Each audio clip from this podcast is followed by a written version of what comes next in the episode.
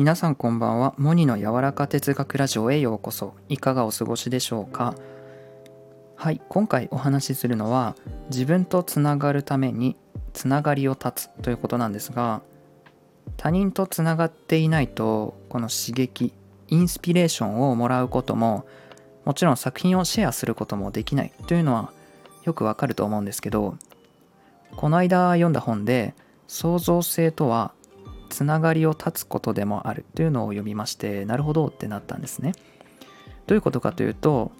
確かに作品っていうのは静寂や一人の時間があって初めて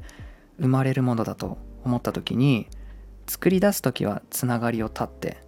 シェアする時にはつながるというまあかくれんぼみたいなことをしないといけないなと思いましただから創造性を出すためには一人になるというかつながりを断つことが大事なのかなと思います。でも私はこれがとても顕著で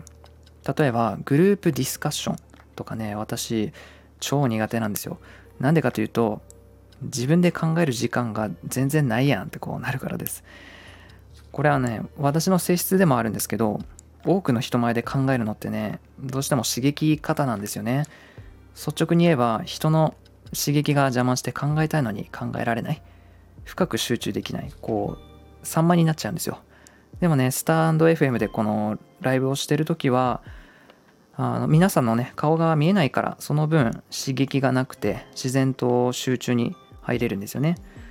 だからなんか本当ね自分のやりやすいところで考えて発信できているなと思ってます。うん、でもねとはいえグループディスカッションとかになるとねこう意見求められたりみんなおのおのにね喋りだしたりでしかもね他人の意見も聞きながらだし僕からしたらこうじっくり考える時間がないっていうかちょっとトイレ行って考えようかなっていうぐらいなんですね本当。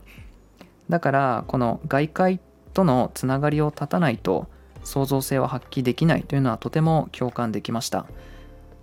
皆さんが自分とつながれる神聖な空間いやまあ空間じゃなくても自分とつながれる神聖な時間っていうのはありますか？